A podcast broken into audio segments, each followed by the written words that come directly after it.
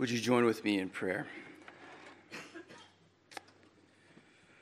Who has measured the waters in the hollow of his hand, and marked off the heavens with a span, and closed the dust of the earth in a measure, and weighed the mountains in scales, and the hills in a balance? Who has measured the Spirit of the Lord, or what man shows him his counsel? Whom did he consult, and who made him understand? Who taught him the path of justice, and taught him knowledge, and showed him the way of understanding? Behold, the nations are like a drop from a bucket, and are accounted as the dust on the scales. Behold, he takes up the coastlands like fine dust. Father, we We gather here knowing that we are beholding the Creator of the heavens and earth. All that we see, all that we touch, all that we behold exists because of your will. Lord, in your presence, the mountains tremble. Lord, you are the mighty Creator. And yet, Lord, you also are sustaining the very anthills outside of this room. Father, we can't fathom such knowledge, that the nations are like a drop in the bucket to you. That, Lord, the great kings, the great rulers of this earth, all of them, their days you number, their heartbeats you determine. Lord, the world events you behold, and they are not a surprise to you, for you are the one who reigns over it all. Lord, your power and your beauty and your majesty, we were created to worship it and to enjoy it, and to be in awe of you. And yet, Lord, we know that this week we have not been in awe of you, but rather we've been in awe of ourselves. We've chased after our own selfish desires. We've been discontent with our circumstances in life. We've envied one another. Lord, we've been hypocrites. We've spoken one thing to our neighbors with our mouths, but in our hearts we've been distant from that. Lord, we've lied, we've lusted. We've chased after our own namesake versus yours. Lord, if you were to mark iniquities, who would stand? For you see it all. And yet, Lord, this morning we gather as your people and we stand singing praises to you, not because we were able to curry your favor through our piety this week, not through our scripture reading or through our kind acts, but rather we stand and we sing praises to you because we trust in the risen Christ, that he has died for our sins, that we have been washed in his blood, and that we stand before you not in our righteous deeds, but clothed in his perfect righteousness. And for that, we can rejoice that our iniquities are removed as far as the east is from the west, and we have hope. And Lord, it's this glorious hope that we cling to of our salvation. And Lord, it's this glorious hope that we pray that local churches around us, such as Antioch of R D U, would proclaim over and over to their people, that this hope would change their hearts, that it would change their marriages, it would change the way they parent and change the way they engage in the workplace, so that men and women would be drawn to you, that they would behold you and see your glory. And Father, that this beholding of your wondrous acts of saving people, redeeming us, that, Lord, it would not just be contained in the Raleigh area, but that you would raise up missionaries from around the world to go to the unreached, to the Majhi people of India. Lord, that you would strengthen the existing churches that are there. And, Father, that in your kindness, that you would give them eyes to see who you are. And Father, we thank you for the body you've collected here at Christ's Covenant, the various different members that are here, the different giftings you've given our body, some with creative minds, some with analytical minds, others with skills to work with their hands, and others who are great at listening and caring. Father, the desires of each of us to show hospitality and to love and engage, Father, we ask that we would be a people who would not be looking inward, but rather that we would constantly be looking out for the needs of one another, that we would not sow sparingly, but rather we would sow generously in hopes that this body would reap generous fruits of your Spirit, that we would care for one another, and that the world would be drawn to this. Father, for each of us, you've given us different talents and skill sets. May we use them for one another and for our neighbors for your glory. And Father, we pray for Tom. We pray, Lord, that during this time you would soften our hearts and that you would give us sharp ears to hear him, Lord, for this week, we don't live by bread alone, but by every word that proceeds from your mouth. Thank you for Tom and his labor. Lord, thank you for the gift of life that comes from your word. And Lord, we pray that as we listen to it, may we rejoice with Tom in this hope that we have. And Lord, finally, we ask that you would hear this prayer, for we pray it not in our name and works, but in Christ alone. Amen.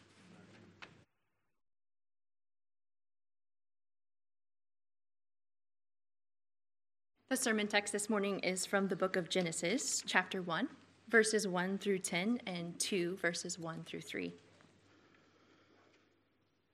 In the beginning, God created the heavens and the earth. The earth was without form and void, and darkness was over the face of the deep.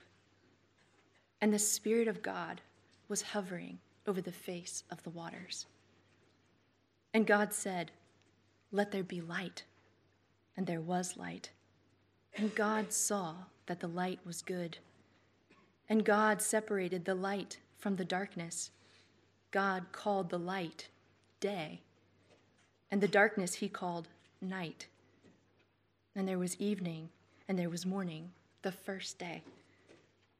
And God said, "Let there be an expanse in the midst of the waters, and let it separate the waters from the waters." And God made the expanse and separated the waters that were under the expanse from the waters that were above the expanse. And it was so. And God called the expanse heaven. And there was evening, and there was morning, the second day. And God said, "Let the waters under the heavens be gathered together into one place, and let the dry land appear." And it was so. God called the dry land earth, and the waters that were gathered together he called seas. And God saw that it was good. Thus the heavens and the earth were finished, and all the host of them. And on the seventh day, God finished his work that he had done. And he rested on the seventh day from all his work that he had done. So God blessed the seventh day and made it holy, because on it God rested from all his work that he had done in creation. I was almost nine years old when Apollo eight was launched. Apollo eight was the first manned spacecraft Uh, that left the orbit, uh, the orbit of the Earth and circled the moon ten times. And as uh, Apollo eight was circling the moon, uh, the three astronauts, Frank Borman and Jim Lovell and uh, Bill Anders, read from Genesis one, one through ten. And they read each different section, each one having one. And a quarter of the earth was listening as they read those verses. One billion people spread across sixty-four countries heard Genesis one, one to eleven being read as they looked down upon the earth and orbited the moon. You know, we're beginning this series in Genesis, and frankly, to prepare for this is, I feel like I've been drinking the ocean. So it's extremely intimidating to even try to step up here and think that I can explain something simple like, in the beginning, God. It, it's absolutely incredible. It's overwhelming. Um, it's the beginning of everything. And yet we're going to find in this first chapter, it even foreshadows the end of everything. It's all there. We have... We're going to be speaking in these next twelve weeks from Adam to Abraham, looking at Cain and Abel, looking at the Tower of Babel, looking at the, the flood itself. It's incredible. And I know many of you have come with these questions. Well, what about the historicity of Adam and Eve and the age of the earth and the age of humanity and, and who made God and what was in the beginning before the beginning? And, and, and we have all these questions. And some of you may be sitting, well, you know, I hope he's going to use this text and explain why evolution is wrong and, and that the six days were actually twenty-four hour days and it's got to be that way. Well, we're going to be in unity that I won't do those things, and I won't satisfy any of you, and in that we can be happy. How are we going to read this book? How are we going to try to understand it? Well, I, I think it's a, it's a message to be preached. Moses wrote this, not according to Genesis. We don't know Moses wrote Genesis. We, we know it from Jesus. Jesus said it in the Gospels that he wrote Genesis. And he wrote it to a people coming out of slavery in Egypt. He's trying to, he's not trying to prove the existence of God. He's introducing us to God. So we're not going to look at this as a scientific paper to be delivered at some symposium or kind of a apologetical work against evangelism or even a strict chronological explanation of creation. I, I don't think that's the point. I think he's trying to introduce us to God. We're going to look at this kind of through a framework. It, it's, it's a literary work, as we're going to see. It, it's a theological work. It's not a myth. But, but there's a framework here. You know, Charles Simeon gives us some good wisdom in terms of our hermeneutics, trying to understand the Scripture. And he says, my endeavor is to bring out of Scripture what is there and to not thrust in what I think might be there. So we're going to look at this. You know, when you, when you look at this chapter, it's incredible, the symmetry of it. You have the first three days where he's forming things. He's taking and, and forming spheres in the first three days.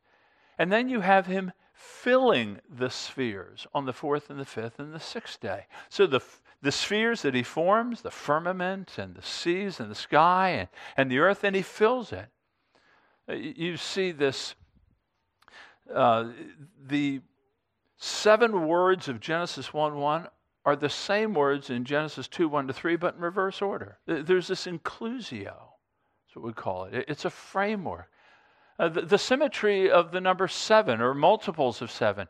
The first sentence in Hebrew is seven words. And God saw is used seven times. God said is used fourteen times. The name of God, Elohim, is used thirty-five times. There are, are seven days in creation. I mean, the author has an intent here.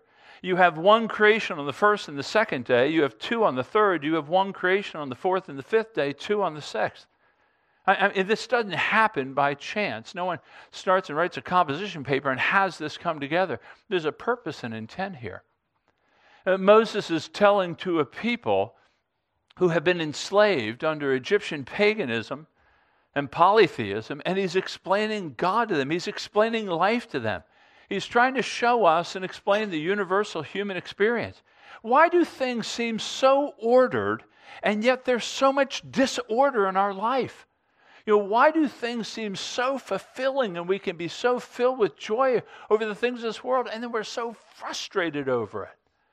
You know, I, I think this text is really going to lead us to understand God in greater measure. But I want to look at Genesis one as like, like a framework that we look through. So B B Warfield was a great Princeton theologian in the nineteenth century. And he wrote these words. He says, a glass window stands before us. We raise our eyes and see the glass. We can note its quality and observe its defects. We speculate on its composition. Or we look straight through it to the great prospect of land and sea and sky beyond.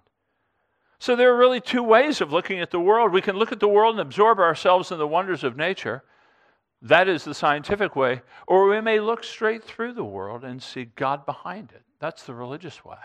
That's what I want to see. I, I want to see God because th- this first chapter explains who God is. We're going to look at the author of creation, God himself. We're going to look at the act of creation, how he brought things as they are. And then we're going to look at the culmination of creation. Uh, so, so the author of creation is right there in verse one. Uh, the, the act of creation you'll find in verses two all the way through thirty-one. And then you'll see the culmination in chapter two, verse one to three.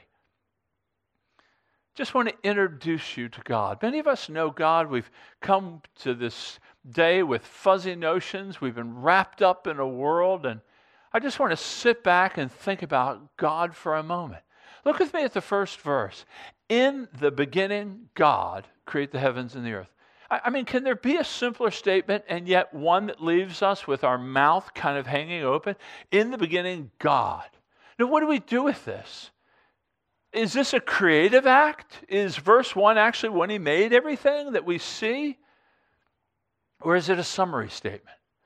Well, I'm going to argue it's a summary statement. He's introducing the Creator. And the reason I think it's a summary statement is because uh, Genesis uses summary statements. For example, we're going to see over the course of this whole book, we'll only be looking at the first uh, eleven chapters in this section, but he says, to the generations of. He says that ten times. It's kind of a way of introducing. You see one one and two one to three form that, as I said, that inclusio. So I think it's a summary statement just introducing us to the idea of God. In the beginning, God created the heavens and the earth. Say created the heavens and the earth, it created everything. So it, when it says, in the beginning, God created, we, we, we're introduced to a self-existent eternal God. He has no beginning. He was not made. He was not caused. He is the first cause of everything. There was no beginning. There was no making of God. He alone is self-existent. Uh, Moses says this in Psalm ninety when he says, Lord, you have been our dwelling place in all generations, before the mountains were brought forth, or before you had formed the earth and the world, from everlasting to everlasting, your God. You know, what we what we find here is that if God is eternal, uh, this makes God, he's not the result of our imagination, as one author said. We are the result of his imagination. I mean, think about it for a minute. Whether you're here as a theist or whether you're here as a non-theist, something eternal existed. You have a choice before you, actually. What something we are here. There is physical that we are here. We're thinking. You're seeing. We exist, and so something had to exist eternally. It's either matter or energy or some form of law or or God. But something has. We all believe because it is philosophically untenable to think that something came from nothing. So something had to exist forever. You have the choice. Is it God or is it matter? But he says, in the beginning, God. There, there is a beginning. So God did create all things in the beginning. There, there was a start. This differentiates Christianity from all other religions in the sense that we don't see the world as this continuous, steady change. But we see that, no, there, there was a beginning. There, there was a start. We may form and fashion and build with the things that we have, but he created all things out of nothing. Out of nothing. He spoke things into existence. Romans chapter four says, God gives life to the dead and calls into existence the things that do not exist. I mean, that's incredible. Augustine says God did not create in time. He created with time. He even created time. So th- this is the God that we're introduced to, a self-existent, sovereign, unique God. So, so, so what, what do we take away about this sovereign God? He, he chose to create. He creates out of nothing. Sovereign over all things. Now remember, Moses is writing to a people who had been steeped in their in polytheism. And remember now, there are many creation stories in ancient literature, all kinds of creation stories. Uh, but the creation stories in literature, they're always the gods are competing for power. The gods are fighting one another. The creation stories are always marked by sexual perversion. Uh, the, the, these creation stories are, there, there's dualism, there's competing factions. This is radically different. God alone creates. He has no competition. He has no threat. There's no competitors. There's no one vying for power. He alone chose to create, and he created all things. That makes him owner of all things. He owns all things, all things. He owns you. How does that make you feel? We all own stuff, even kids that are under ten. They, they may own a bike or they may own a toy. They own, you know, it's yours. You own it. You're responsible for it. It's accountable to you, if can be. But you own it. You know what? It, he owns all things. That means he owns us. Nobody is to themselves. No, we're all creatures of a great creator. What do we do with this? I mean, I mean I, I'm trying to first, I want to change the way you think about God and yourself, but then I want you to respond to what I'm asking you to think about. And, and, and one response out of this that we could take away would be just sheer humility, that we're dependent, we're contingent, we've been created. I, I mean, you think about when you go to the ocean. Carol, I love the ocean. And you stand by the, before the ocean, and it keeps its place. You know, it, it's there. And, and, and you look out at, at its vastness. It, it's in, incomprehensible how big it is, how deep it is, how incredible it is. And, and you can't help but feel a little less significant than you did before you saw it. Or you stand underneath a, a dark sky, and you see the stars. So when we lived in Austria, we were out a bit in the country, and so there wasn't the city light that kind of diffused the, the beauty of thousands. You can see three thousand, approximately three thousand stars to the naked eye, and to see the stars. And they're, they're thousands of light years away. The, the, just the expansiveness in everything. Uh, the humility of it. Uh, God has created a theater for his glory so that we would remember he is sovereign over all things and we are but creatures in his creation. We don't want God to humble us. We want to humble ourselves under God's mighty hand. You don't want to be, you know, when Job had to be instructed, God did take him to task. In Job thirty-eight, he says, "What is this that darkens counsel by words without knowledge? Dress for action like a man. I'll question you, and I'll and you make it known to me. Where were you when I laid the foundations of the earth? Tell me if you have understanding. Who determined its measurements? Surely you know." It's almost God exercising sarcasm here. Go ahead, t- tell me about the earth. God uses the earth to humble Job and to remind him of his great glory. Now, now, God doesn't humble us to crush us.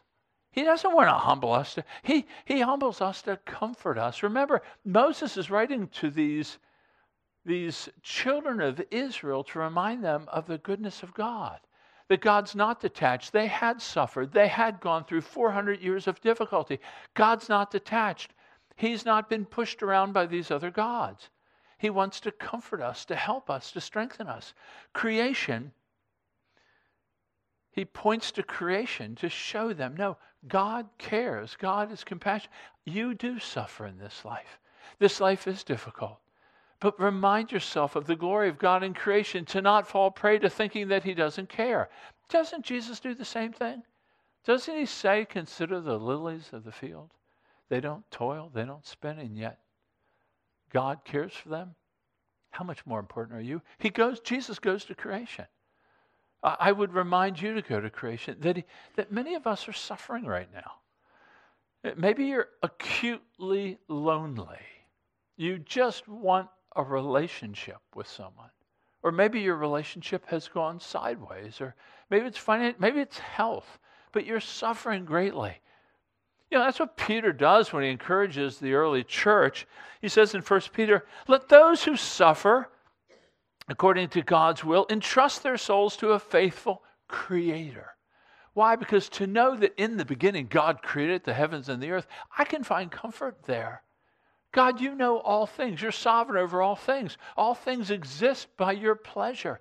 I can go to you and find comfort. So you can take your troubles to him. That's what I'm encouraging you to do, that whatever is most just pressing on you, this is a God that you can run to who is full of power and glory, sovereignly leading and loving, his creation.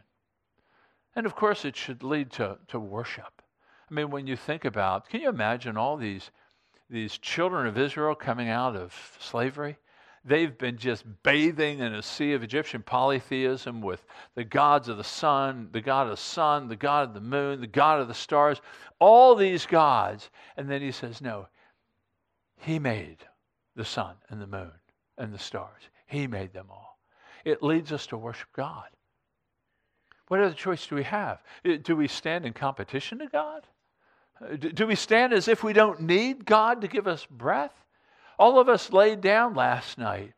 We all lay down in the same way that we will be laid down when we die.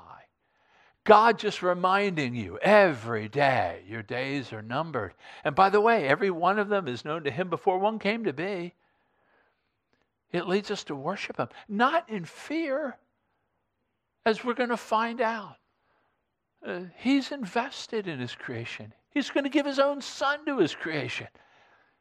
You know, Charles Bridges was this theologian in the nineteenth century, an English Anglican. He wrote the book Christian Ministry. It really was the, the kind of the book to go to for learning Christian ministry. We still have our interns read it. Some love it, some hate it, but it's a great book. And, and he teaches in this book about approaching God with reverent affection. There's a reverence there. He is the creator. There's a holiness. There's an otherness to him. He's not like us, but better. He's different entirely from us. And yet he's loving, and he's kind, and he's giving us breath right now to even hear this sermon as I talk about him. So we approach God with reverent affection. That's worship. The affections are involved. The mind is engaged. There is humility. There is joy. There's comfort. So this is the God of one one. In the beginning, God created the heavens and the earth. This is the author of creation. But let's look at how he created. Uh, look with me at two to five, verses two to five. The earth was without form and void, and darkness was over the face of the deep. And the Spirit of God was hovering over the face of the waters. And God said, let there be light, and there was light. And God saw that the light was good, and, and God separated the light from the darkness, and God called the light day, and the darkness he called night. And there was evening, and there was morning, the first day. So if one one is a summary statement, then two, through the end of the chapter, I would say would kind of unpack that summary statement. And this is what we see in verse two. Notice when he says the earth was without form and void. Darkness was over the face of the deep. Now, what is this? What do we have here? Is this, is this kind of the embryonic stage of the earth? Well, we're not told. We don't know. It's matter that's been created by God. It's formless and void. It, it, it, it has this, this barrenness to it. It, it, it has a wasteland feel to it, a moonscape. You can't inhabit this. Now, a lot of people will give a lot of views on what verse two is. But because verse two is followed by a creation story, I'm assuming, you know, this is needed to explain how we got to what we have. And I don't think that it's this primordial mass, if you will, isn't necessarily bad, because notice what immediately follows. The Spirit of God is hovering over. That word to hover is kind of to flutter its wings like a, like a mother bird kind of protecting and developing the eggs under her care. So, so the Spirit of God is hovering over this. And what we're going to see is the Spirit of God it brings fullness to the barrenness. It, it's going to bring light to the dark. It's going to bring rest to the chaos. It's going to bring It's going to bring life from death. And that's what we see here. That the Spirit of God with Elohim, they're bringing forth what we're going to find, a fullness out of an emptiness. The void will be filled. How does he do it? Well, he does it by his word. This Elohim, this God is a speaking God. He's a, he's a personal God. He, he speaks, he plans, he makes. He has intention, he has knowledge, he has will. And he speaks all things. He says, let there be light, and there was light. Who can do that? Who can see, let there be a tree, and a tree? He speaks things. His word is by divine fiat. It isn't a process. It's an activating word. There's an activating power. He speaks and it is, and it's the way it's supposed to be. I can make things. They're never the way they're supposed to be. They're never. And it's frustrating getting there. He speaks and it is, and it's good. There's no improvement upon it. So everything I make, it needs improvement. So I just say, well, they're features. They're unique features you can't get anywhere else. They've come from my imperfect hand. But he creates, and it is, and it's good.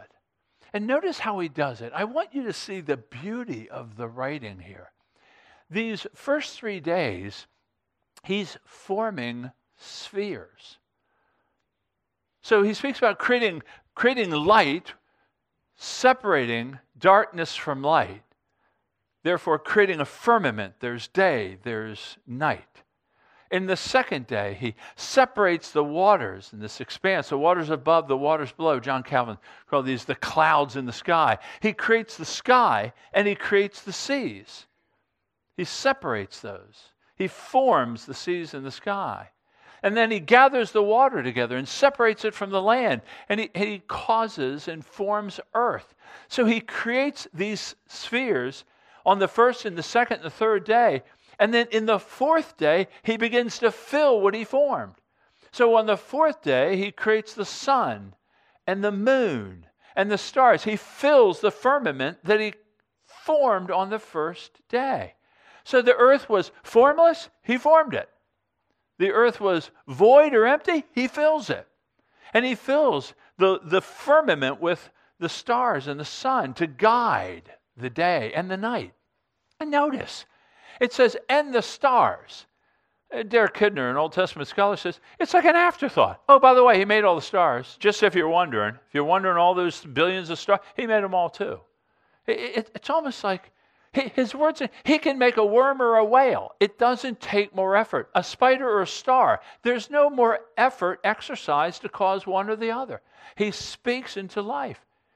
So on the fourth day, he fills the firmament. On the fifth day, he fills the sea with sea creatures, and he fills the sky with birds. You can look at it.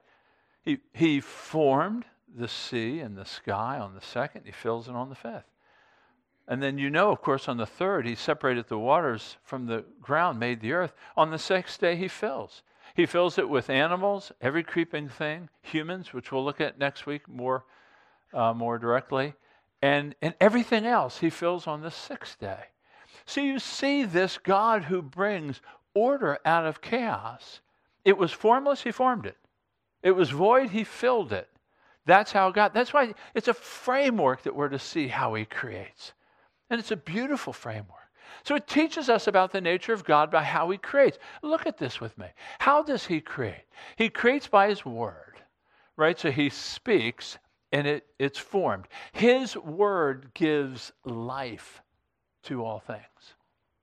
His word gives existence to all things.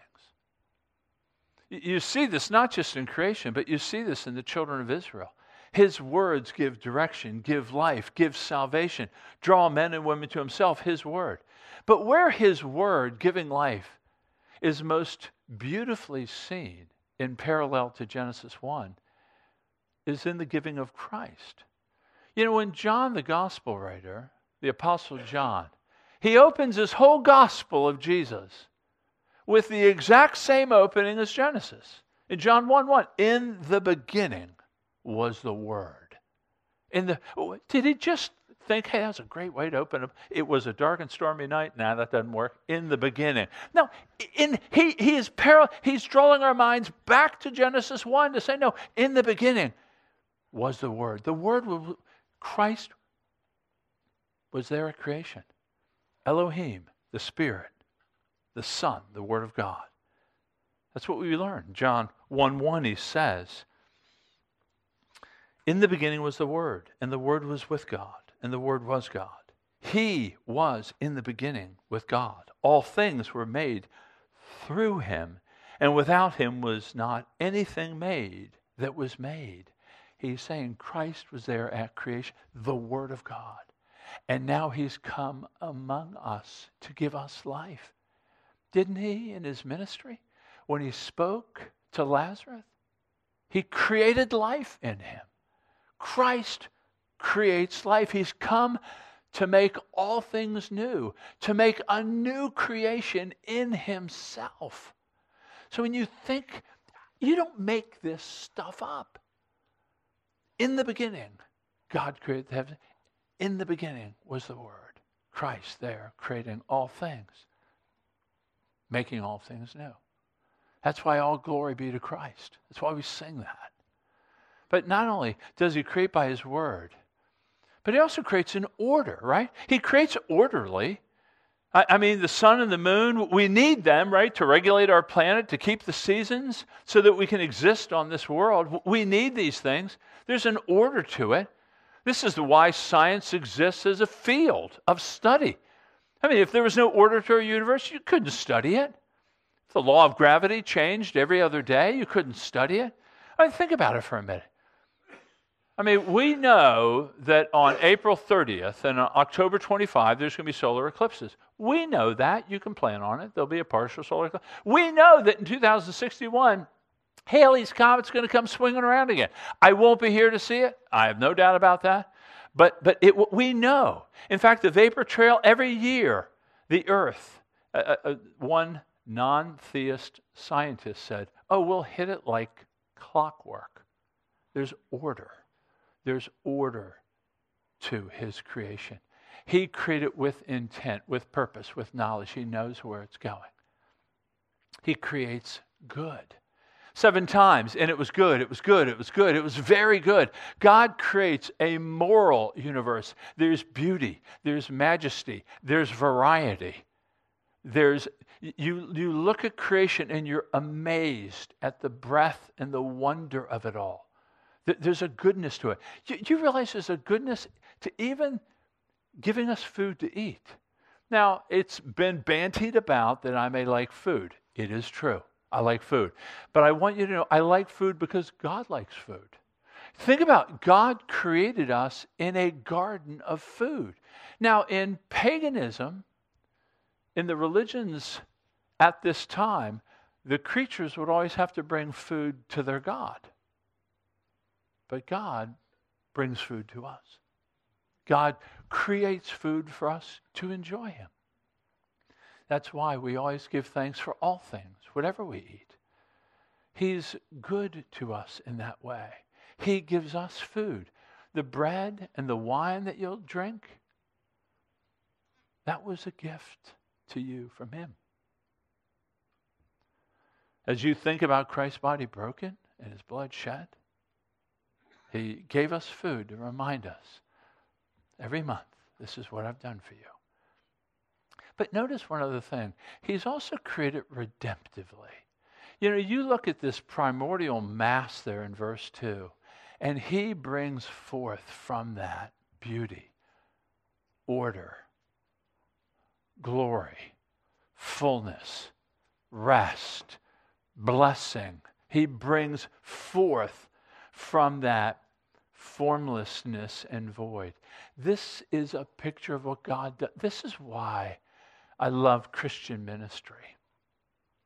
Because Christian ministry is around the Word of God, and the Word of God gives life and order to people. Many of us, we have lives that are disordered. For one reason or another, it may not have been your issue. It may have been. It may have been a collection of things. It may have been a thousand things. It may have been parents or children. Our, our, our worlds are all broken, kind of twisted. It may be health. It may be relational. It may be financial. God brings order to your life through his word. It was the word of God that drew the formlessness and void to produce all things that we now see. This is why we come to church every Sunday. Uh, we don't need some place to be on Sunday morning. We come here to hear the Word of God. That's why the pulpit is central underneath the cross, so that every week your notions of God have grown hazy. As John prayed, your, your pursuits of the pleasures and things of this world have distracted you and have kind of ruined you, and yet you come back and God's Word is going to recalibrate you, and it's going to set you back on right ordered path. This is why we need Sunday morning. We need to hear the Word change us. This is what, listen to what Paul writes. Now, you have to listen to this because it's profound, but it's not explicit. He writes in Second Corinthians, and we all with unveiled face, beholding the glory of the Lord, beholding the glory of the Lord, beholding the Word of God, Jesus, same, are being transformed into the same image from one degree of glory to another. For this comes from the Lord who is the Spirit. Do you see the same Spirit working over the formlessness and void, bringing forth order? The Spirit now applies the Word of God to the people of God, changing us into the image of the Son of God. That's why we gather. That's why you come hungry. How do I need to be recalibrated? How do I need to be adjusted again? That I can live back in an ordered way, enjoying God, rightly relating to God the Creator, not loving things inordinately, not taking the things that He has given to us for our good and our pleasure and making them a replacement to God, but, but loving them at the right order and loving them at the right level, not over-loving things or under-loving things. So that's how He creates. Now, I know that there are some of you that are still scratching your head saying, yeah, but what about the day? What about the twenty-four hour day? You know, you just have those inquiring minds and you can't turn it off. Well, I, I do want to address it for you. For those with inquiring minds, we'll talk about, was the day twenty-four hours? Now, I, I even hesitate raising it up because you're going to, half of you probably will question my orthodoxy. I don't want you to do that. I am orthodox, I can assure you. But some of us will take the twenty-four hour day and we're going to make it a test of orthodoxy. I want to draw unity here. I want us to rejoice around the Creator, not the length of a day in creation. So was the day, were these six days, six twenty-four hour days? It could be. I mean, it was the predominant use of the Hebrew word yom, that it means a twenty-four hour day. That's the general use outside the garden for sure. That's the predominant use. Does it have to be that? Well, I, I don't know that it does. Again, I'm not looking to put a rock in your shoe. I'm trying to take a rock out of your shoe. Unfortunately, the, the, the you know this twenty-four hour thing has broken us into camps and groups. What's called us together as creatures under this great Creator is somehow formed problems. So think about this with me. You have the day. Is it twenty-four hours? It could be. He could have done it all in twenty-four hours. But, but does it have to be? No, I don't think it does. And why do I say that? Well, I say that because day has a number of meanings. You, it can be a twenty-four hour day. Day can also be a twelve hour daytime. We, we use day as daytime from sun up to sundown. We use day as a period of time. You know, that was the day of radio, we say. That's the day of the Lord. So it doesn't have to be a twenty-four hour day. Uh, secondly, you see that Uh, the days aren't all the same in this story, right? I, I mean, you have vegetation sprouting on the third day, but the sun wasn't created until the fourth day. So how can vegetation sprout without the sun being here? The sun is needed to cause the vegetation to sprout. So I, what's going on there? Or how about the seventh day? The seventh day, there is no evening and morning. There was a seventh day. Does that mean it's an eternal day? If the sun's not even created till the fourth day, what were the first three days? We call them God days? What kind of days were they? And then, then you have the sixth day. The six days, that was a busy day if you're going to look at twenty-four hour days. He had to name all the animals. That's a ton of them. We're still discovering them. So he had to name all the animals. And then he had to grow lonely because he couldn't find one to suit him. Now, you know, was that in the afternoon? I mean, Carol, she misses me when I'm gone, but she can definitely handle an afternoon without me. In fact, sometimes she finds it pleasurable. So, so, so uh, did he create all, you know, he names all the animals, he then grows lonely, and then God still has to create the woman on the sixth day. And then he has to write a piece of poetry for her. So it, could it have all happened? Sure. But, but it doesn't have to. I think, again, understanding Genesis through this framework will help avoid some of the pitfalls that we get into when we try to thrust back into the text what we think might be there, but maybe is not. So, so here you have the author of creation in verse one. You have the act of creation in chapter one, verse two through thirty-one. But then look with me at the culmination of creation, because this is what I ultimately want you to really understand, because it leads us right to the table. It's so beautiful. Look at two, one to three with me. It says, "Thus the heavens and the earth were finished, and all the host of them. And on the seventh day God finished his work that he had done, and he rested on the seventh day from all his work that he had done. So God blessed the seventh day and made it holy, because on it God rested from all his work that he had done in creation."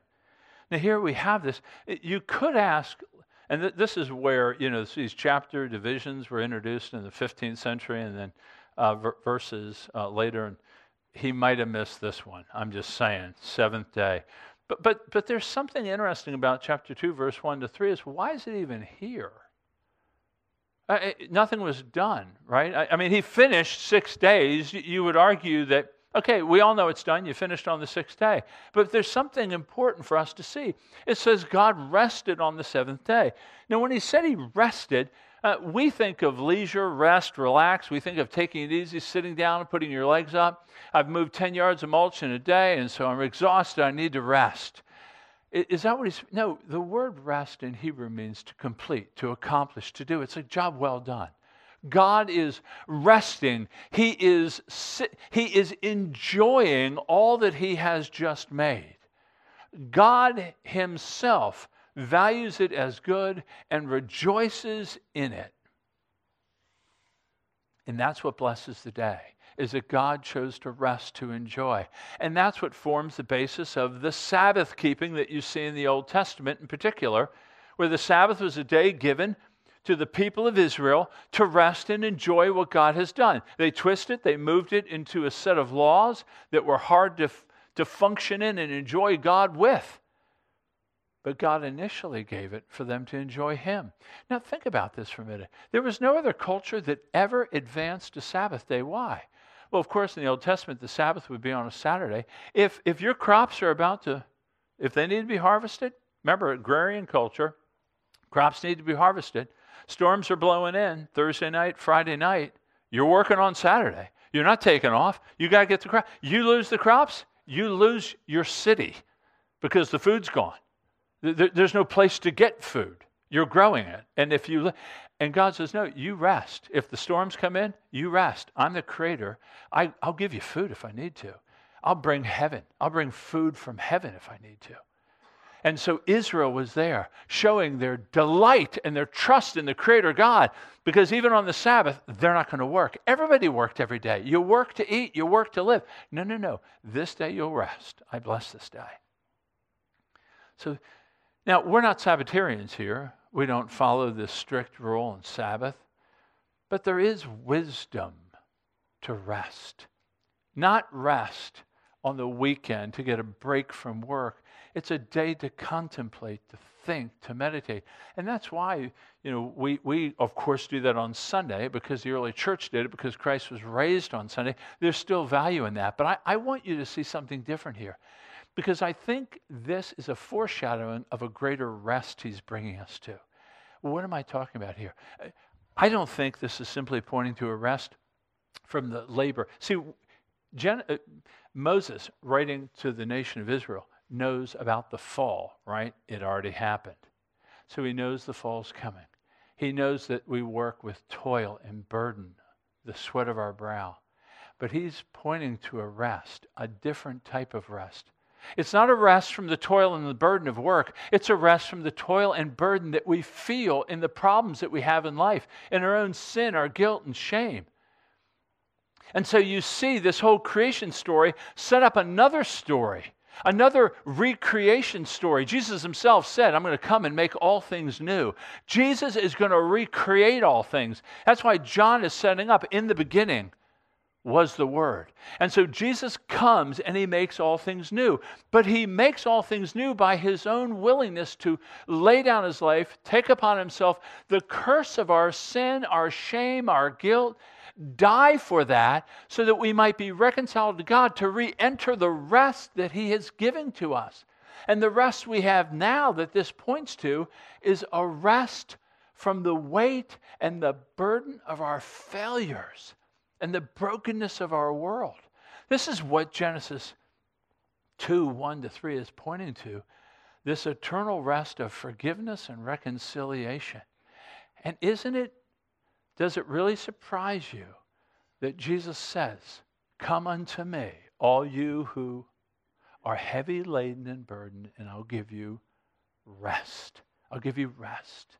He can offer it because he's going to achieve the rest in recreating all things in himself, so that he now is the head of the church, his very own body. We're now in Christ with this eternal rest, never to be taken from you. That's why there's no evening and morning the seventh day, because there is no end to the rest that we will have in him. That's the rest we have. And that rest is immortalized in the very table that we celebrate. So when you're going to hold uh, the bread, and, and the elder's going to lead us in this, broken for you, achieving for us a rest. If, if you're a Christian here and you're going to be taking this, we Christians can still mourn over our sin. And, and there are sins that we've committed that are deep and significant, and the memory does not go away fast. And I can't remove the hurts and the pains you've experienced, but I can assure you that when he offers his rest, there is forgiveness, there is reconciliation. You are loved by God. You are loved by God. There's neither life nor death, nor angels nor demons, nor things present nor things to come, neither height nor depth, nor anything else in all creation that will be able to separate you from the rest that he gives to you. And you know what? This table that we're about to celebrate doesn't just remind us of the rest that we have, but the rest that we will have in fullness. Because think about it. God said it's finished. He finished his work. It was done, and he rested. Jesus on the cross, what did he say? He said it's finished. He said the same thing. It's finished. He finished it. He finished his recreation. He now has reconciled men and women to God. And do you know what he's going to say on that final day in Revelation twenty-one? He says, "It's done. It's finished. I'm the Alpha and the Omega." Says at the beginning, at creation. Says it at redemption. He says it at glorification. It's done. Folks, this is, a, this is why all glory be to Christ. He's given us this rest. Let's take a moment now and just ask God for grace before we celebrate communion. Ask him, the creator of all things, to open your eyes to the glory of this rest, confessing your sins, but confessing your sins knowing that he said it's finished. And then I'll pray for us in just a moment as we prepare for the table.